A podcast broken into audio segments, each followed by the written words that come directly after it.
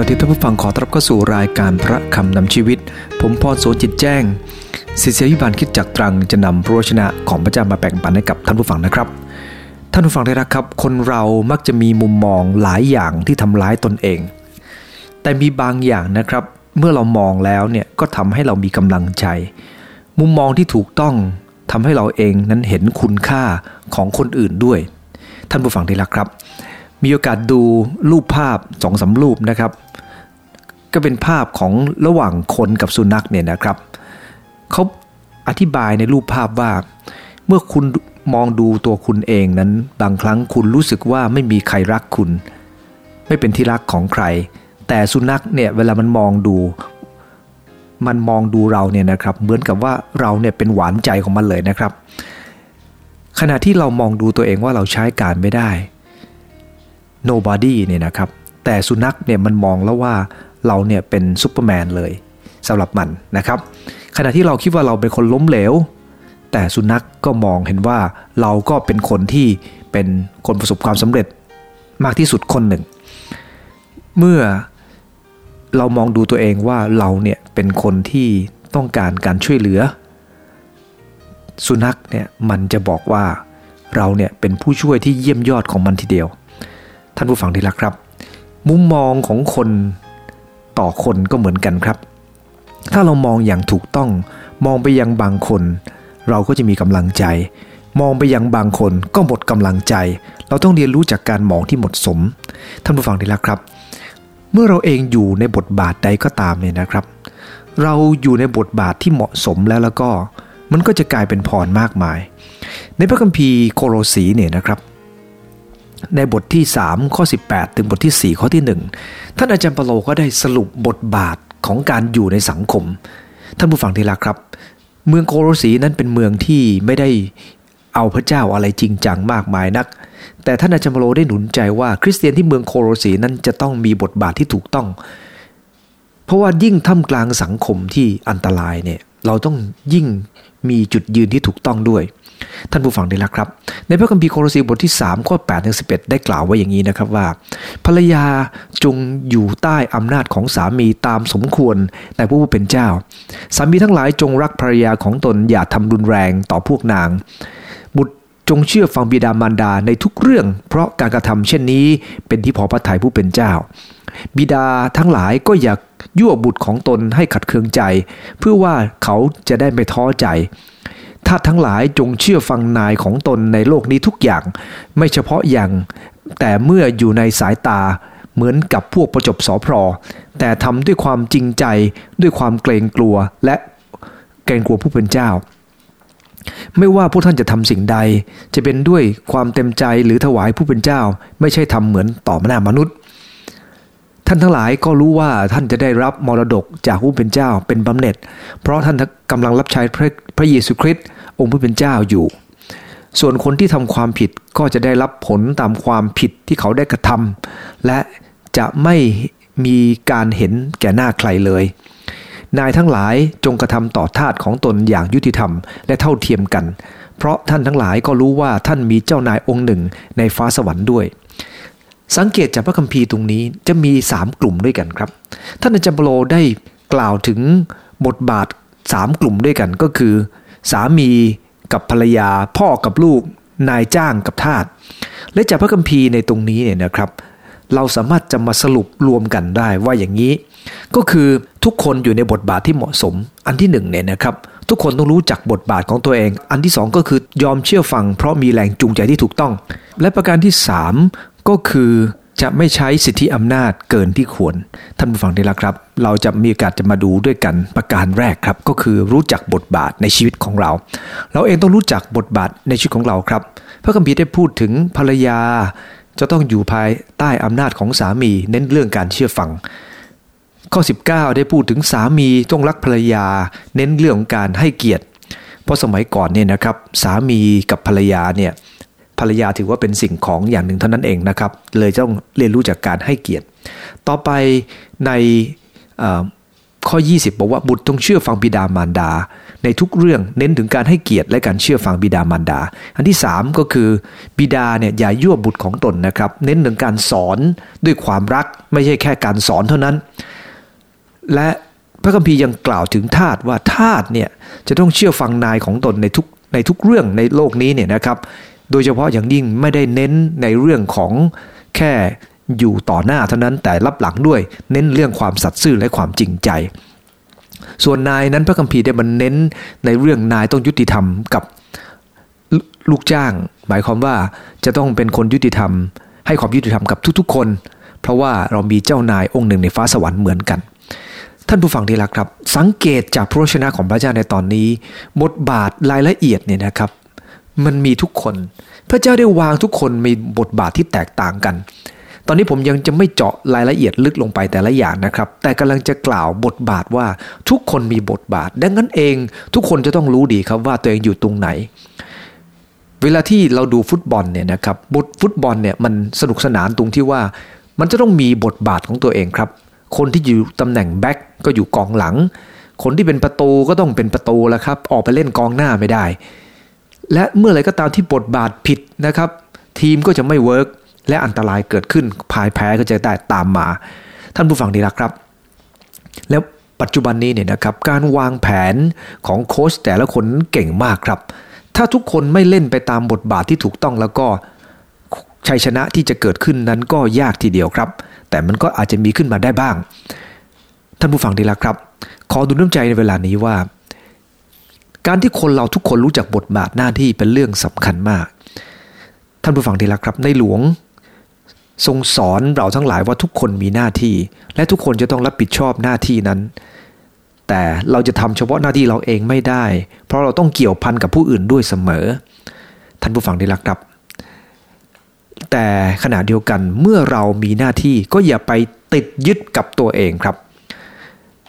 นึกถึงเรื่องราวเรื่องหนึ่งนะครับ ที่เป็นเรื่องขำๆเกี่ยวกับในหลวงนะครับ มีช่างไฟไปทำฝ้าเพดานในวังนะครับ คนหนึ่งกำลังยืนบนบันไดนะครับ ส่วนหัวนั้นอยู่ใต้ฝ้า อีกคนหนึ่งคอยจับมันบันไดอยู่นะครับ อยู่ด้านล่าง พอดีในหลวงเสด็จมานะครับ คนที่อยู่ด้านล่างเห็นในหลวงก็ก้มลงกราบครับ ขณะที่ด้านบนไม่เห็น ก็บอกว่าเฮ้ยเฮ้ยเฮ้ยจับดีๆ อย่าให้แกวงในหลวงนะครับทรงเห็นเช่นนั้นก็ทรงจับบันไดไว้ ข้างล่างก็บอกว่าเออดีดีดีเดี๋ยวเสร็จงานจะให้เป็นช่างจริง ๆ พอก้าวลงมานะครับ เห็นว่าเป็นในหลวงก็ทรงทรงจับบันไดอยู่นะครับ ก็เข่าอ่อนครับ จะตกบันไดเอา รีบลงมาแล้วก็ก้มกราบ ในหลวงทรงตัดกับช่างว่าแหมดีนะ ที่ชมว่าใช้ได้ แถมจะปรับตำแหน่งให้เป็นช่างอีกด้วย แม้ว่าพระองค์ทรงเป็นกษัตริย์ พระองค์ทรงครองพระองค์ด้วยพระจิตวัตรงดงามนะครับ แน่นอนว่าบทบาทของพระองค์ในฐานะกษัตริย์นั้นยิ่งใหญ่มาก หากแต่ว่าพระองค์ทรงสำแดงด้วยความรัก ท่านผู้ฟังดีละครับ ความรักจะเป็นเรื่องสำคัญในทุกๆ บทบาท บทบาททุกคนมีแต่ต้องใส่ความรักเข้าไป เพราะพระคัมภีร์ในเอเฟซัสบท4ข้อ16 ได้บันทึกไว้อย่างนี้นะครับว่า คือเนื่องจากพระองค์นั้นร่างกายทั้งสิ้นที่ติดต่อสนิทและประสานกันทุกๆ ข้อต่อที่ทรงประทาน ได้จำเริญเติบโตขึ้นด้วยความรักเมื่ออวัยวะทุกอย่างทำงานตามความเหมาะสมแล้วสังเกตจากพระคัมภีร์ตรงนี้ทุกคนมีหน้าที่ แต่ทุกคนเนี่ยนะครับเมื่อมีหน้าที่แล้วจะเจริญเติบโตได้ก็ต้องก็ต้องเป็นยังไงครับ ก็ต้องเติบโตด้วยความรัก ผสานทุกข้อต่อด้วยความรัก ท่านผู้ฟังที่รักครับ ดุลน้ำใจทุกๆทท่านนะครับว่า ในการที่เรารู้จักหน้าที่ของเราเป็นสิ่งที่ดี แต่หน้าที่ที่ดีก็ไม่สามารถทำให้ทุกอย่างเจริญเติบโตและเกิดผลได้ถ้าปราศจากความรัก ความรักเป็นตัวเชื่อมให้ทุกข้อต่อเนี่ยนะครับเดินไปด้วยกัน เวลาที่น้ำมันไขข้อมันไม่ค่อยดีนะครับ แม้ว่าจะมีกล้ามเยอะท่านผู้ฟังที่รักครับ แต่เดินไม่ได้ เพราะมันจะปวดตรงตามไขข้อ ดังนั้นเองเวลาข้อเสื่อมเนี่ยอันตรายมากครับท่านผู้ฟังได้แล้วครับ ความรักเป็นตัวทำให้การเคลื่อนไหว การทำงานมันเกิดผลท่านผู้ฟังได้แล้วครับ บทบาทหน้าที่เป็นเรื่องสำคัญ แต่ต้องใส่ความรักลงไป ไม่ใช่ไร้ความรัก ในขณะที่พระคัมภีร์กำลังกล่าวถึง คลิกต่างๆ ที่มีต่อกันเนี่ยจะสังเกตว่าทุกอย่างต้องทำด้วยความรักทั้งสิ้นครับ ถ้าปราศจากความรักทำไม่ได้ สามีที่ให้เกียรติภรรยาเพราะรัก ภรรยาที่ให้เกียรติสามีเพราะรัก ลูกให้เกียรติพ่อแม่เพราะรัก พ่อแม่ที่ดูแลลูกสอนลูกเพราะเพราะรัก คนใช้ที่มีต่อเจ้านายก็เพราะรักรักพระเยซูคริสต์เจ้าทำเพราะเห็นแก่พระเยซูคริสต์เจ้าเพราะเจ้านายบางคนก็อาจจะไม่ได้เรื่อง แต่แรงจูงใจถูกต้องครับคือความรักพระเยซูคริสต์ พระเยซูคริสต์เจ้าเองนะครับแม้พระองค์ทรงทุกพระทัยและทรงทราบว่าการรับบทบาทของพระองค์ ในการเป็นพระผู้ไถ่นั้นหนักมากทีเดียวครับ แต่พระองค์ก็ทรงเป็นแบบอย่างกับเรา โดยการที่พระองค์ทรงวิงวอนให้ตัวเองไปตามพระทัยของพระบิดาและนั่นคือสิ่งที่พระเยซูคริสต์เจ้าได้ทรงกระทำนะครับ พระคัมภีร์ได้บันทึกบอกว่าในเฟซปีบทหนึ่งข้อ9นะครับและข้าพเจ้าอธิษฐานขอให้ความรักของท่านจำเริญยิ่งขึ้น พร้อมกับความรู้และวิจารณญาณทุกอย่าง พระคัมภีร์ได้เตือนบอกว่า ต้องมีความรักที่จำเริญขึ้น ขณะเดียวกันความรู้ต้องเพิ่มขึ้น การที่เรารู้จักบทบาทอย่างเดียวไม่พอต้องให้มีความรักเพิ่มขึ้น เพราะรู้ว่าความรักเป็นตัวทำให้งานแต่ละอย่างนั้นสำเร็จผลได้ นั่นคือประการแรกครับก็คือคนเราเนี่ยนะครับจะอยู่ในบทบาทที่เหมาะสมนั้นเราต้องรู้จักรู้จักก่อนครับ รู้จักบทบาทของตัวเองว่าตัวเองอยู่ตรงไหน และใส่ความรักลงไป อันที่สองก็คือ ยอมเฟื่อเชื่อฟัง การยอมเชื่อฟังเนี่ยนะครับ ก็ต้องมีแรงจูงใจที่ถูกต้องสำหรับตอนนี้ การที่คริสเตียนยอมเชื่อฟัง ก็เพราะเห็นแก่พระเยซูคริสต์รู้จักบทบาทของชีวิต ยอมเชื่อฟังก็เพราะพระคริสต์ท่านผู้ฟังนี่แหละครับ การที่เรายอมเชื่อฟังนั้นเป็นเพราะอะไร ในข้อที่ 18 และในข้อ ต่อไปนะครับ เราจะสังเกตว่ามีจุดที่เชื่อมโยงเหมือนกันเลยครับ ข้อที่ 18 พูดถึงการเชื่อฟังของภรรยา ข้อที่ 20 พูดถึงการเชื่อฟังของลูกนะครับ และในข้อที่ 22 ก็พูดถึงการเชื่อฟังของทาสแต่ว่าการเชื่อฟังทั้ง 3 อย่างเนี่ยนะครับ มันมีสิ่งที่สำคัญมากก็คือการเชื่อฟังเพราะมีแรงจูงใจที่ถูกต้องก็คือเพราะพระเจ้า ผมอยากจะอ่านจากพระคัมภีร์ในข้อ 18 นะครับ ภรรยาจงอยู่ใต้อำนาจของสามีตามสมควรในองค์พระผู้เป็นเจ้า นั่นคือสำหรับภรรยานะครับ พอข้อ 20 สังเกตนะครับ บุตรจงเชื่อฟังบิดามารดาในทุกเรื่อง เพราะการกระทำเช่นนี้เป็นที่พอพระทัยผู้เป็นเจ้า เห็นไหมครับว่าทั้งสองข้อก็มีรากฐานคือ เพราะพระเจ้าครับ และในบทเดียวกันข้อ 22 บอกว่า ท่านที่เป็นทาสจงเชื่อฟังนายของตนในโลกนี้ทุกอย่าง ไม่ใช่เฉพาะแต่อยู่ ในสายตาเหมือนอย่างคนประจบสอพลอแต่ทำด้วยความจริงใจ โดยเกรงกลัวพระผู้เป็นเจ้า ทั้งสามข้อนี้เนี่ยนะครับ การที่ยอมเชื่อฟังก็เป็นเพราะการเชื่อฟัง เพราะเห็นแก่พระเยซูคริสต์เจ้า พระคัมภีร์ในข้อ 18 พระคัมภีร์บอกว่าภรรยาจงอยู่ใต้อำนาจสามีของตนตามสมควรคำว่าตามสมควรหมายถึงอะไรครับ หมายถึงว่าการที่ภรรยาอยู่ภายใต้ สามีนั้นเป็นสิ่งที่พระเจ้าได้ทรงวางแผนไว้แบบนั้น วางเงื่อนไขไว้ว่าครอบครัวถ้าภรรยาเชื่อฟังสามีก็จะเป็นพร แต่ถ้าภรรยาไม่สุภาพไม่เชื่อฟังสามี มันก็จะมีความวุ่นวายเกิดขึ้นในครอบครัว มันเป็นเคล็ดลับส่วนหนึ่งครับ ที่พระเจ้าวางไว้บทบาทแบบนั้น ท่านผู้ฟังดีละครับ พระคำของพระเจ้าพระเจ้าวางแบบไว้อย่างไง ในหนึ่งโครินธ์บทที่สิบเอ็ดข้อสามบอกว่า แต่ข้าพเจ้าให้ท่านเข้าใจว่าพระคริสต์ทรงเป็นศีรษะของชายทุกคน และชายเป็นศีรษะของหญิง และพระเจ้าทรงเป็นพระเศียรของพระคริสต์กำลังได้กล่าวจุดนี้ว่าสำหรับผู้ชายนั้นผู้ชายเป็นเหมือนกับศีรษะของหญิง ในครอบครัวหญิงจึงต้องอยู่ภายใต้การดูแลของสามี เขาต้องเชื่อฟังสามี ในระดับที่สมควร ก็คืออะไรก็ตามที่ไม่ถูกต้องก็จะไม่เชื่อล้วครับ แต่สิ่งที่ถูกต้องก็ต้องเชื่อในพระเยซูคริสต์เจ้า อะไรที่ไม่ถูกต้อง เราก็ดำเนินชีวิตอย่างอย่างถูกต้องแล้วครับ ก็คือไม่ไปว่ากล่าวทำทำร้ายใจของเขาพูดไม่ให้เกียรติเขา เพราะนั่นคือสิ่งที่ภรรยาต้องทำในพระคำของพระเจ้าใน เอสเธอร์นะครับบทที่1ข้อ20 เรื่องราวพระคัมภีร์ตรงนี้ พระนางวัชทีนั้นไม่ยอมที่จะเข้าเฝ้ากษัตริย์อาสุเอลัสนะครับ พระองค์ทรงเห็นว่าการทำเช่นนี้ไม่ถูกต้อง พระองค์เลยออกกฤษฎีกาให้ทั้งประเทศครับให้เกียรติสามีของตัวเอง ท่านผู้ฟังนี่แหละครับ นั่นเป็นเรื่องราวที่เกิดขึ้นหลายพันปีที่แล้ว แต่ท่านผู้ฟังนี่แหละครับ ณวันนี้ พระเจ้าได้ให้ ความรักเกิดขึ้นในครอบครัว ภรรยาต้องเชื่อฟังสามีฉันใด เป็นพันพันปีมาแล้ว สามีทุกคนยังต้องการให้ภรรยาเป็นแบบนั้นอยู่ เพราะนั่นพระเจ้าได้ใส่ไปในใจของมนุษย์แล้ว ข้อ 20นะครับบอกว่าบุตรจงเชื่อฟังบิดามารดาในทุกเรื่อง เพราะการกระทำเช่นนี้เป็นที่พอพระทัยผู้เป็นเจ้าพระคัมภีร์บันทึกบอกว่าบุตรต้องเชื่อฟังบิดามารดา เพราะอะไรครับ เพราะว่าบุตรนั้นอยู่ภายใต้การดูแลของพ่อแม่ เราต้องยอมรับว่าหลายคนเนี่ยนะครับ ไม่ได้ให้เกียรติพ่อแม่ตัวเอง เมื่อไม่ได้ให้เกียรติพ่อแม่ตัวเอง พระพรก็จะไม่เกิดขึ้นกับเขาพระคัมภีร์บันทึกบอกว่า ในตาที่ดูถูกนะไม่ฟังบิดามารดา เยาะเย้ยบิดามารดาเนี่ยนะครับ จะถูกกายขุบเขาจิกออก และแรงจะกินเสีย พระคัมภีร์บันทึกบอกว่าในสมัยนั้นเนี่ยนะครับเขาเอาศพมาทิ้ง ศพที่ไม่มีญาติเอามาทิ้งที่หุบเขาหนึ่งนะครับ และหุบเขานั้นเวลาที่แรงจะมากินนะครับ มันจะกินลูกตาก่อนกำลัง กล่าวว่า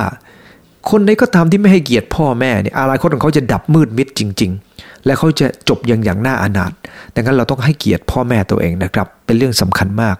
พระเจ้าได้ทรงสาบแช่งไว้ในเรื่องนี้ด้วยนะครับ การไม่ให้เกียรติ แต่ขณะเดียวกันเป็นคำอวยพรของพระเจ้านะครับ คนที่มีความกตัญญูให้เกียรติพ่อแม่ พระคัมภีร์บันทึกในเอเฟซัสบท6ข้อ 2 ข้อ 3 ไว้ว่าจงให้เกียรติแก่บิดามารดาของเจ้า เพราะนี่เป็นพระบัญญัติข้อแรกที่มีพระสัญญาไว้ด้วย เพื่อเจ้าจะไปดีมาดีมีอายุยืนนานในแผ่นดินโลก พระคัมภีร์บันทึกบอกว่าถ้าเราให้เกียรติพ่อแม่ สิ่งที่เกิดขึ้นตามมาคือ พระเจ้าจะอวยพรเรา ให้มีอายุยืนนานที่แผ่นดินโลกครับ เพราะนั่นคือสิ่งที่พระองค์ได้ทรงกำหนดไว้ ขอพระเจ้าช่วยเราครับ ที่เราจะสามารถรับพระพรจากผู้เป็นเจ้า โดยการให้เกียรติพ่อแม่ เพราะเราจะไปดีมาดี และพระเจ้าจะอวยพรชีวิตของเรา การงานของเรา เพราะเราให้เกียรติพ่อแม่ของเราสองอย่างแล้วนะครับ การที่เชื่อฟังเนี่ยเชื่อฟังเพราะเห็นแก่พระเยซูคริสต์เพราะพระเจ้าทรงทอดพระเนตรอยู่ เพราะพระเจ้าทรงวางแบบไว้อย่างนั้น ส่วนการเชื่อฟังของทาสครับพระคัมภีร์ได้พูดถึงทาสทาสสมัยก่อนนั้นก็คือนายมีอำนาจเหนือเขาจริง ๆ แต่ปัจจุบันนี้เรามีคนไม่มีทาสนะครับ มีคนรับใช้อย่างมาก คนลูกจ้าง อย่างนี้ก็ตามพระคัมภีร์ก็ให้เรามีข้อคิดในจุดนี้ว่า จะต้องเชื่อฟังนาย ขณะที่เชื่อฟังนายก็อย่าอย่าทำเหมือนประจบสอพรอครับ ก็คือเวลาต่อหน้าอย่างรับหลังอย่างเขาเรียกว่าหน้าไหวหลังหลอก อย่าทำเป็นแบบนั้นครับ เพราะว่าพระพรจะไม่เกิดขึ้นกับตัวเอง เมื่อเราถูกจับได้ว่าหน้าไหวหลังหลอก มันเป็นโทษทันที่น่ากลัวมาก นายจะจัดการกับเราดังนั้นเองพระคัมภีร์ได้เตือนเราในจุดนี้ครับว่า จงเชื่อฟังนาย อย่าทำเหมือนกับแค่ต่อหน้า ให้ เกรงกลัวพระเจ้า เพราะพระเจ้าทรงทอดพระเนตรอยู่เสมอ ท่านผู้ฟังที่รักครับ มีโอกาสอ่านจากพระคัมภีร์อีกตอนหนึ่งนะครับ ในพระคัมภีร์หนึ่งติโมธีนะครับในพระคัมภีร์หนึ่งติโมธีบทที่ 6 ในข้อที่ 2 พระคัมภีร์ได้กล่าวไว้อย่างนี้นะครับว่าฝ่ายคนเหล่านั้นผู้มีนาย เป็นผู้มีความเชื่อก็ต้องไม่ขาดความเคารพนาย เพราะเหตุเมื่อได้เป็นพี่น้องกันแล้ว แต่ยิ่งกว่านั้นต้องรับใช้นายให้ดียิ่งขึ้น ตอนนี้กำลังพูดถึงคริสเตียนหลายคนนะครับที่มีนายเป็นคริสเตียนด้วยกัน ก็ถือว่าเออเราเป็นคริสเตียนด้วยกันเราเราก็อะไรก็ได้ เราแบบพี่แบบน้องขณะเดียวกันเนี่ยนะครับพระคัมภีร์บอกไม่ได้กล่าวอย่างนั้น พระคัมภีร์บอกว่ายิ่งต้องรับใช้เขาให้มาก เพราะเขาเป็นนายของเราที่เป็นลูกของพระเจ้าด้วยกัน เราต้องยิ่งรักเขาให้มาก และตอนท้ายของข้อได้กล่าวไว้ว่า เพราะเหตุผู้ที่ได้รับประโยชน์จากการรับใช้ของเขานั้น เป็นผู้มีความเชื่อและเป็นที่รัก จงสั่งสอนและสนับสนุนให้กระทำตามหน้าที่เหล่านี้ พระคัมภีร์ได้วางหน้าที่ไว้สำหรับคนที่เป็นคนใช้คนที่เป็นลูกจ้าง เมื่อนายเป็นคริสเตียนก็ยิ่งต้องให้เกียรติเขามากขึ้นด้วยเช่นเดียวกัน แต่ว่ายังไงก็ตามครับ ทุกคนมีบทบาทของตัวเอง และเมื่อเรารู้จักบทบาทของตัวเอง การที่จะยอมเชื่อฟัง เรายอมเชื่อฟังเพราะมีแรงจูงใจที่ถูกต้อง เรามีพระเยซูคริสต์ เรารู้ว่าพระองค์ทรงทอดพระเนตรอยู่ เรารู้ว่าพระองค์ทรงวางตรงนั้นไว้ครับกับเราทั้งหลาย เราจึงมีท่าทีถูกต้องจำไว้นะครับสำหรับภรรยาต้องเชื่อฟังสามี เพราะว่าสามีบางคนไม่เชื่อพระเจ้า ภรรยาก็จะนำเขาให้มาเชื่อพระองค์เจ้าได้ ความสุภาพทำให้ สามีหลายคนก็อยากจะกลับบ้านเร็ว แต่ขณะเดียวกัน ความไม่สุภาพของภรรยา ขี้บ่นของภรรยาทำให้สามีหลายคนก็ไม่อยากจะรีบกลับบ้านเหมือนกัน ท่านผู้ฟังนี่รักครับ พระเจ้าเนี่ยก็ทรงมีเวลาแล้วก็มีวิธีการสอนภรรยาแต่ละคนด้วยเหมือนกันนะครับ มีผู้หญิงคนหนึ่งครับเขาไม่รู้ตัวว่าตัวเองเนี่ยชอบพูดไม่ดีกับสามี ชอบสั่งนู่นสั่งนี่วันหนึ่งนะครับ เธอพาลูกสองคนไปเที่ยว น้องสาวอายุสามขวบชอบสั่งให้พี่ อายุเจ็ดขวบทำนู่นทำนี่ เช่น พี่มานั่งตรงนี้ เอ้าคาดเข็มขัดซะ ช่วยหยิบนั่นให้หน่อยหยิบนี่ให้หน่อยทำไมทำอย่างนี้ไม่ทำอย่างนี้ พี่ชายทนไม่ได้ครับ ก็เลยพูดว่า นี่เธอคิดว่าเธอเป็นใคร เป็นภรรยาพี่หรือไง ถึงได้สั่งนั่นสั่งนี่ได้ ท่านผู้ฟังนี่ละครับ ฟังแล้วอาจจะหัวเราะนะครับ แต่ว่าจริง ๆ มันไม่ แม่นั้นถึงกับยิ้มไม่ออกทีเดียวครับ เพราะตัวเองทำแบบนั้นต่อสามี และพระเจ้าก็สอนเขา ผ่านลูกๆ นั่นคือคนคิดได้ แต่หลายคนครับ ใครพูดยังไงก็คิดไม่ได้ เราต้องเรียนรู้จากการอยู่บนบทบาทของเราครับ ภรรยา เชื่อฟังสามี ลูกให้เกียรติเชื่อฟังพ่อแม่ คนที่เป็นลูกน้องก็ต้องให้เกียรตินายจ้างนะครับ เพราะว่าพระเจ้าทอดพระเนตรอยู่เสมอ อันที่3ครับการอยู่ในบทบาทเหมาะสมก็คือไม่ใช้สิทธิเกินควร ทุกคนมีสิทธิอำนาจครับ ขณะเดียวกันการใช้สิทธิอำนาจอย่างเกินความสมควรก็อันตราย ในพระคำของพระเจ้าในเอเฟซัส และในพระคัมภีร์โคโลสีก็ได้กล่าวถึงสิทธิอำนาจของสามีครับว่าสิทธิอำนาจของสามีคือ สามีนั้นอยู่เหนือภรรยาครับเป็นเหมือนกับศีรษะ แต่ขณะเดียวกัน ในสมัยนั้นเนี่ยนะครับสามีทั้งหลายเนี่ยนะครับก็ไม่ค่อยให้เกียรติภรรยา เนื่องจากว่าภรรยาเป็นสิ่งของสิ่งหนึ่งครับ ตามกฎหมายเลยนะแต่งั้นเอง ซึ่งปัจจุบันนี้มันแตกต่างกันแล้วครับ ทุกคนมีสิทธิมนุษยชนเท่ากันหมดแล้วนะครับ ในข้อ 19 ได้บันทึกบอกว่า สามีทั้งหลายจงรักภรรยาของตน อย่าทำรุนแรงกับพวกนาง โคโลสีเป็นเมืองซึ่งไม่ได้อยู่ในชาวยิว แม้แต่เอเชียไมเนอร์เวลานั้นเนี่ยนะครับ เมืองไหนๆก็เหมือนกันครับ ไม่ว่าเมืองไหนๆภรรยาเองนั้นก็อยู่ภายใต้สามีครับแต่ขั้นเองสามีต้องเรียนรู้จากการรักเขาและอย่าทำรุนแรงแก่พวกนาง คำว่ารุนแรงในที่นี้นะครับยังพูดถึงในหลายครั้งแปลว่า อย่าทำให้พวกเธอรู้สึกขมขื่นในจิตใจ การขมขื่นในจิตใจมันเกิดขึ้นได้หลายอย่าง บางคนอาจจะไม่รุนแรงด้วยการกระทำแต่รุนแรงด้วยคำพูด อาจจะไม่ได้ใช้ทำให้เจ็บปวดฝ่ายกาย แต่เจ็บปวดด้านจิตใจ สามีหลายคนอาจจะทำอย่างนั้น ใช้สิทธิของตัวเอง เนื่องจากเป็นคนหาตังค์ส่วนใหญ่เนี่ยนะครับ ก็ทำให้ภรรยารู้สึกย่ำแย่ ในหลวงนะครับทรงเป็นแบบอย่างในจุดนี้ที่ดีมาก เนื่องจากพระองค์เนี่ยนะครับทรงงานหนัก ดังนั้นเองทรงไม่ค่อยมีเวลาที่จะเหลือเพียงพอ วันที่ 12 สิงหาซึ่งเป็นวันเฉลองวันเฉลิมพระชนพระพรรษาของสมเด็จพระนางเจ้าสิริกิติ์นะครับ ในวันนั้นเนี่ยนะครับ พระองค์ได้ทรงรถพระที่นั่งนะไปที่จังหวัดเพชรบุรี ไปยังโครงการช่างหัวมันที่บ้านหนองคอไก่ตำบลเขากระปุกเนี่ยนะครับ พระองค์เสด็จไปที่นั่น เนื่องจากว่าไม่ทรงมีเวลามากเพียงพอ พระองค์ทรงทำแบบอย่างที่ดีให้กับเราในการให้เกียรติพระราชินีเนี่ยก็คือว่าพระองค์ไปเก็บมะนาวครับ ทรงเก็บมะนาวตอนตีสามเพื่อให้สุนทรพระราชินีได้ทอดพระเนตร มันเป็นการฉลองวันเกิดที่เรียบง่ายแต่ซึ้งใจมาก พระองค์ทรงดำริในเรื่องของรูปถ่ายเหมือนกันนะครับ พระองค์ทรงดำริว่า พระองค์ชอบถ่ายรูปนะฮะทรงชอบถ่ายรูปมาก แต่ขณะเดียวกัน พระองค์ไม่เคยทิ้งรูปของพระราชินีแม้แต่รูปเดียว นั่นเป็นสิ่งที่ทำให้เราเห็นถึงความรักที่พระองค์ท่านได้ทรงเป็นแบบอย่างกับเราทั้งหลายนึ่งเปโตรบทสามข้อ7ครับได้บันทึกบอกว่าท่านทั้งหลายที่เป็นสามีก็เช่นกัน จงอยู่กินกับภรรยาด้วยความเข้าใจในเธอ จงให้เกียรติแก่ภรรยาผู้เป็นเพศที่อ่อนแอกว่า สามีทั้งหลายนะครับ ที่เราให้เกียรติแก่ภรรยา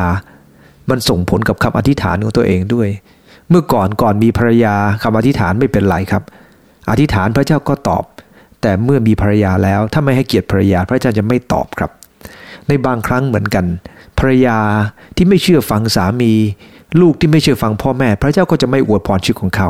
เพราะพระคัมภีร์ได้กล่าวในตอนท้ายของข้อว่า เพราะท่านทั้งสองได้รับชีวิตอันเป็นพระคุณเป็นมรดก เพื่อคำอธิษฐานของท่านจะไม่มีอุปสรรคขัดขวาง และครั้งที่เดียวที่คำคำอธิษฐานมีอุปสรรคขัดขวาง เพราะการวางตัวที่ไม่ถูกต้อง ท่านผู้ฟังได้ละครับ สามีต้องให้เกียรติภรรยาประทับใจเรื่องหนึ่งครับ เป็นเรื่องของคุณหมอคนหนึ่งได้เล่าให้ฟังนะครับ ในเวลา8นาฬิกา30 นาทีนะครับสุภาพบุรุษสูงอายุคนหนึ่งนะครับ วัย 80 กว่าแล้ว มารับบริการทางแพทย์นะครับ ขอให้ไปช่วยช่วยตัดไหมจากแผลที่หัวแม่มือนะครับ บอกว่าขอให้ช่วยรีบหน่อยเพราะว่ามีนัดตอน9โมงคุณหมอนะครับซึ่งนั่งรออยู่ที่นั่นนะครับ รู้ว่ายังไงเสียก็ต้องใช้เวลาประมาณหนึ่งชั่วโมงกว่าจะเข้าคิว แล้วเมื่อเห็นแบบนั้นนะครับ เห็นท่านนั่งกระสับกระส่ายก็เลยลุกขึ้นไปครับ แล้วก็ถามว่าทำไมจึงรีบขนาดนั้น ท่านบอกว่าท่านเนี่ยต้องไปดูแลภรรยา ซึ่ง อยู่ที่ nursing home เนี่ยเพราะว่าเป็นอัลไซเมอร์ท่านเนี่ยรู้ว่าภรรยาเนี่ยเป็นอัลไซเมอร์ก็อยากจะทานข้าวด้วย หมอก็รู้สึกถามว่า แล้วเขาจำคุณได้เหรอเขาจำคุณลุงได้เหรอภรรยาจำคุณลุงได้ไหมเนี่ยเป็นอัลไซเมอร์แบบนี้ ท่านก็ตอบว่า เธอไม่รู้หรอกว่าผมเป็นใคร เธอจำผมไม่ได้มาห้าปีแล้ว คุณหมอก็เลยถามว่า แล้วคุณยังไปทานข้าวทุกเช้า ทั้งที่เธอไม่รู้จักคุณว่าเป็นใครก็ตาม สุภาพบุรุษผู้นั้นนะครับ ยิ้มแล้วก็ตบที่บนหลังมือหมอเบาๆนะครับ แล้วบอกว่าคุณหมอ ถึงเธอไม่รู้จักผม แต่ผมรู้ว่าเธอคือใคร เธอคือภรรยาของผม ท่านผู้ฟังที่รักครับ นี่คือแบบอย่างที่สวยงาม ต่อไปก็คือไม่ใช้สิทธิ์เกินควร ในพระคัมภีร์ได้บันทึกบอกว่า บิดาทั้งหลายก็อย่ายั่วบุตรของตนให้ขัดเคืองใจ เพื่อว่าพวกเขาจะไม่ได้ท้อใจ พ่อแม่หลายคนนะครับ ชอบเอาลูกไปเปรียบเทียบคนอื่นทำให้ลูกรู้สึกขัดเคืองในจิตใจ ซึ่งมันไม่ควรทำแบบนั้นครับเพราะพ่อแม่ไม่ควรทำร้ายลูกด้วยวิธีการแบบนั้นนะครับ บางทีก็ชอบยั่วลูกให้โกรธพ่อแม่หลายคนก็เป็นแบบนั้นนะครับ นั่นไม่ใช่หน้าที่ของพ่อแม่ ต้องสอนบุตรครับ อบรมเขาด้วยการสั่งสอนตามหลักการของพระเจ้า ในเอเฟซัสบทหข้อ4กำลังบอกว่าเวลาที่จะสอนเขาเนี่ยก็ต้องสอนด้วยความรัก ไม่ใช้อำนาจถือว่าฉันเป็นพ่อฉันจะเคียนยังไงก็ได้ ท่านผู้ฟังดีล้วครับ ครั้งหนึ่งนะครับ เมื่ออเราอยู่ในบ้านเนี่ยนะครับ เราก็ได้ยินพ่อแม่คู่หนึ่งนะครับคุณแม่เนี่ยเคี่ยนลูกแรงมาก แล้วก็ทำทาเหมือนกับทารุนลูก จนเราทนไม่ได้ครับ ต้องโทรศัพท์ไปแจ้ง นะครับ และตำรวจก็มาครับ ที่เป็นอย่างนั้นเพราะว่าสงสารเด็กครับ เห็นเด็กถูกทำร้ายแบบนั้นไม่ได้ครับ คือพ่อแม่บางคนเนี่ย ถือว่าฉันเป็นพ่อแม่ฉันทำยังไงกับลูกก็ได้ ตอนนี้ผิดกฎหมายนะครับ ถ้าทำอย่างนั้นผิดกฎหมายนะครับ การตีลูกเกินความเกินความเป็นจริงเนี่ยครับผิดกฎหมายได้ดังนั้นเองการทำร้ายเด็กนั้นเป็นเรื่องที่น่ากลัวนะ เด็กไม่ใช่สิ่งของ มีโอกาสดูภาพอพยพของคนที่ มาจากไอซิสข่มเหงนะครับ ได้เข้ามาจากซีเรียมาอยู่ในยุโรป เห็นภาพแต่ละภาพนะครับ พ่อแม่ป้องกันลูกไม่ให้เขาเอาลูกไปจากตัวเอง ภาพกอดกันระหว่างแม่ลูกนะครับนะฮะเพราะว่าเขาจะต้องจับไปหมดเนี่ยนะครับ เพราะว่าเข้าผิดประเทศอย่างผิดกฎหมาย แต่เป็นภาพที่เห็นแล้วหดหูใจมากครับ เรามีครอบครัวที่รักกัน เราไม่ควรจะ เราไม่ควรจะทำร้ายกันแบบนั้น พวกเขาไม่มีประเทศอยู่เขากับรักกันและกัน เป็นแบบอย่างที่ดี สุดท้ายก็คือการใช้ไม่การไม่ใช้สิทธิ์เกินควรเนี่ยก็คือ ระหว่างนายกับบ่าว นายทั้งหลายพระคัมภีร์บอกว่าให้ความยุติธรรมกับบ่าวทั้งหลายนะครับ เพราะว่าจะมีเจ้านายองค์หนึ่งอยู่ในสวรรค์ด้วย ที่มองดูอยู่ ทอดพระเนตรอยู่ พระเจ้าทรงเฝ้าทอดพระเนตรครับ ดังนั้นเองแต่ละคนต้องรู้จักบทบาทของตัวเองแล้ววางตัวให้ถูกต้อง นายหลายคนคิดว่าตัวเองคือนาย จริง ๆ แล้ว ในความหมายก็ถูกต้องละครับ ก็เป็นนายเขาเป็นบอสแต่ขณะเดียวกัน อย่าลืมนะครับ ถ้าเราไม่ยุติธรรม ระวังบอสที่อยู่เหนือบอสเพ่งมองแล้วก็จะลงโทษบอสทั้งหลายในโลกนี้ เพราะบอสบนสวรรค์ เจ้านายบนสวรรค์จะไม่เห็นแก่หน้าใคร อย่าลืมนะครับ ท่านเป็นเจ้าของกิจการก็จริง แต่ยังมีอีกคนหนึ่งที่อยู่เหนือท่าน เป็นเจ้าของเหนือทั้งหมด ประทับใจในหลวงของเรานะครับ จากคำพูดของหม่อมราชวงศ์คริสปาโมดนะครับ ท่านได้กล่าวไว้ว่า ผมเคยอยู่มาหลายแผ่นดิน แต่ไม่เคยเห็นว่าพระเจ้าอยู่หัวใดที่คนทั้งเมืองเป็นเจ้าเข้าเจ้าของ ให้ความเคารพบบูชาอย่างสนมทุกวันนี้ พระบาทสมเด็จพระเจ้าอยู่หัวองค์ก่อนๆทรงครองแผ่นดิน แต่พระบาทสมเด็จพระเจ้าอยู่หัวรัชกาลนี้ทรงครองใจคน นั่นเป็นคำพูดของหม่อมราชวงศ์คลิตปาโมดพระองค์ไม่ได้ทรงใช้สิทธิ์ แต่พระองค์ทรงใช้ความรักในการปกครอง ดังนั้นเองเราก็ควรจะเรียนแบบพระองค์ท่านครับ ใช้ความรักไม่ใช้สิทธิ์เกินควร พระองค์เป็นพระเจ้าแผ่นดิน แต่ทรงเป็นแบบอย่างให้กับเรา หน้าที่ที่พระองค์ทรงกระทำพระองค์ทรงทำด้วยความรักอย่างแท้จริง อันนี้ผมได้พูด 3 ประการนะครับ ในการอยู่อย่างบทบทบาทที่เหมาะสม 1. รู้จักบทบาท 2. ยอมเชื่อฟัง อันที่ 3 ก็คือไม่ใช้สิทธิเกินควรข้าแต่พระเยซูคริสต์เจ้าโปรดให้ข้าหลายรู้จักบทบาทของชีวิต ยอมเฟื่อเชื่อฟังเพราะเห็นแก่พระคริสต์และไม่ใช้สิทธิเกินควร ให้ข้าพงหลายดำเนินชีวิตอย่างถูกต้อง เพื่อตัวข้าหลายจะรับพรและเป็นพรให้กับคนที่อยู่รอบข้าง โปรดยกโทษในหลายครั้งที่ข้าหลาย เห็นว่าตัวเองสำคัญกว่าคนอื่น จนไม่ยอมเชื่อฟังใคร จนไม่เห็นคุณค่าของใคร ขอโปรดย้ายข้าหลายได้ใช้อำนาจของตัวเองมากกว่าที่ควรจะเป็น พระองค์เจ้าค่ะโดยสำนึกเสมอว่าพระองค์ทรงทอดพระเนตรอยู่เสมอ และพระองค์ทรงพิพากษาเสมอด้วย อธิษฐานขอบคุณพระองค์ในนามพระเยซูคริสต์เจ้า อาเมน พระเจ้าพรทุกท่านครับ